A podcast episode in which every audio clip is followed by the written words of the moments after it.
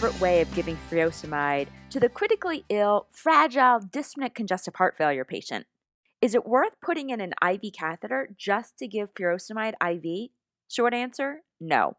Does it matter what route you give it? In today's VETgirl podcast, we review different routes of administration of the commonly used diuretic furosemide. To review, furosemide is a potent loop diuretic used for the treatment of congestive heart failure that causes increased urine production via inhibition of sodium, potassium, chloride, and water reabsorption in the thick ascending loop of Henle within the kidney.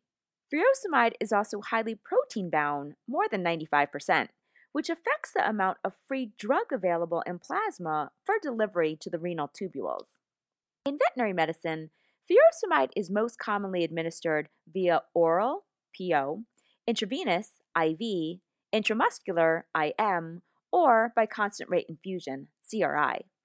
The oral route carries the shortest onset of action, albeit of longer duration, and weakest overall action due to the low bioavailability via this method. The intravenous route is rapid in onset but has a short duration, which can be overcome or sustained via CRI.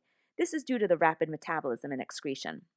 So, can we use it subcutaneously also for ease of administration? Will it still be effective? Harada and al. out of Japan wanted to evaluate the safety and diuretic effect of subcutaneous furosemide administration in the study Comparison of the diuretic effect of furosemide by different methods of administration in healthy dogs. They wanted to evaluate sub-Q administration versus the more common methods of administration in healthy dogs to see if it's effective. In this prospective, randomized crossover design study, they enrolled seven healthy dogs. All dogs received sub-Q, IV, PO, and a CRI of furosemide with a two week washout period between each method of administration. When dosing, the sub-Q injections were performed over the dorsum of the patient. The oral dose was a single dose, while the CRI dosing was 2 mg per kg over 8 hours. Each patient had a CBC, total protein, BUN, creatinine, and renin level measured at time 0, 1, 2, 4, 6, and 8 hours. Hourly urine output was also measured during this study. Overall, the authors found that the onset of action and hourly urine output for subcutaneous furosemide administration was similar to IV administration over the initial two hours. The duration of furosemide's action was slightly longer, two hours, with sub-Q injection versus the intravenous route. The oral route, four hours, and CRI route, eight hours, indicated longer duration of increased hourly urine output. Overall, the total urine output of the CRI group was greater as compared to other methods. The plasma renin activity was increased in all groups. This study aimed to investigate the benefits or effects of subcutaneous furosemide administration in dogs, which has not specifically been investigated to the author's knowledge.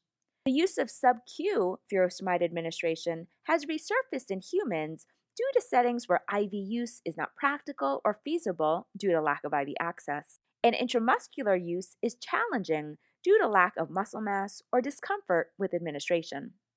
So, what did the study find? This study confirmed previous data on the rapid onset but short duration of action of IV furosemide in dogs, which has a peak hourly urine output increase within one hour with rapid return to baseline, as well as sustained duration of action with the CRI. Plasma renin activity, which increases in response to diuresis and blood volume reduction, increased in all groups, with greatest increase in the CRI group. Subcutaneous administration depends on the absorption of adipose tissue into local capillary beds. The slower absorption through adipose tissue as compared to IV likely accounts for the more sustained effect. However, onset of action and hourly urine output for subcutaneous administration was similar to that of the IV method of administration for a single dose. So, what can we take away from the VETgirl podcast? Administration of sub-Q furosemide provided similar onset of action and urine output to the intravenous route, but with a slightly longer duration of action. Subcutaneous injection provides a safe and effective alternative method of administration of furosemide versus intramuscular injection that may reduce patient pain, morbidity, or may be more feasible in cachectic patients where intravenous access isn't present. Important to note that this study was performed in healthy dogs, thus, whether the findings would be equivalent in patients suffering from congestive heart failure, renal disease, dehydration, hypotension, or severe cachexia remains to be seen.